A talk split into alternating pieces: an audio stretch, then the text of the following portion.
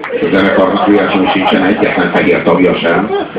Az elképesztő, hogy mennyire elcsávú és mennyire egyedi, és mennyire nem érdekli különösebben a trendek. Tehát, hogy neki van egy ilyen nagyon-nagyon erős ifjúja, van nagyon-nagyon erős kifejezés fogja, és jó arra hagyatkozik, és kész. És hát így azt kell, hogy mondjam, hogy ettől az aki. Tehát így nagyon jó, aztán tényleg egy ilyen a szó legszorosabb értelmében vett autonóm művész. Tehát jó az, aki például az egész rock'n'rollra azt mondta, hogy így mi a Simon & Garfunkel? Simon & Garfunkel az a gazdag hippik lázadása.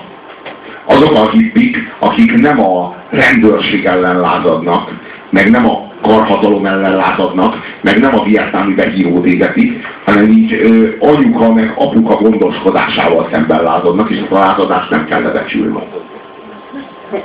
De ha valakinek próbálná lebecsülni, az nézze meg a Diploma előtt című filmet, aminek Paul Simon szerezte a zenéjét, és a Simon & Garfunkel keretében adják elő.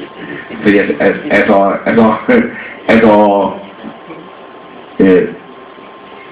gazdag hippi attitűd, ez nagyon meghatározza őt. De annyira önazonosan viszi, és annyira önazonosan hordozza és viseli, hogy egyszerűen ellenállhatatlan.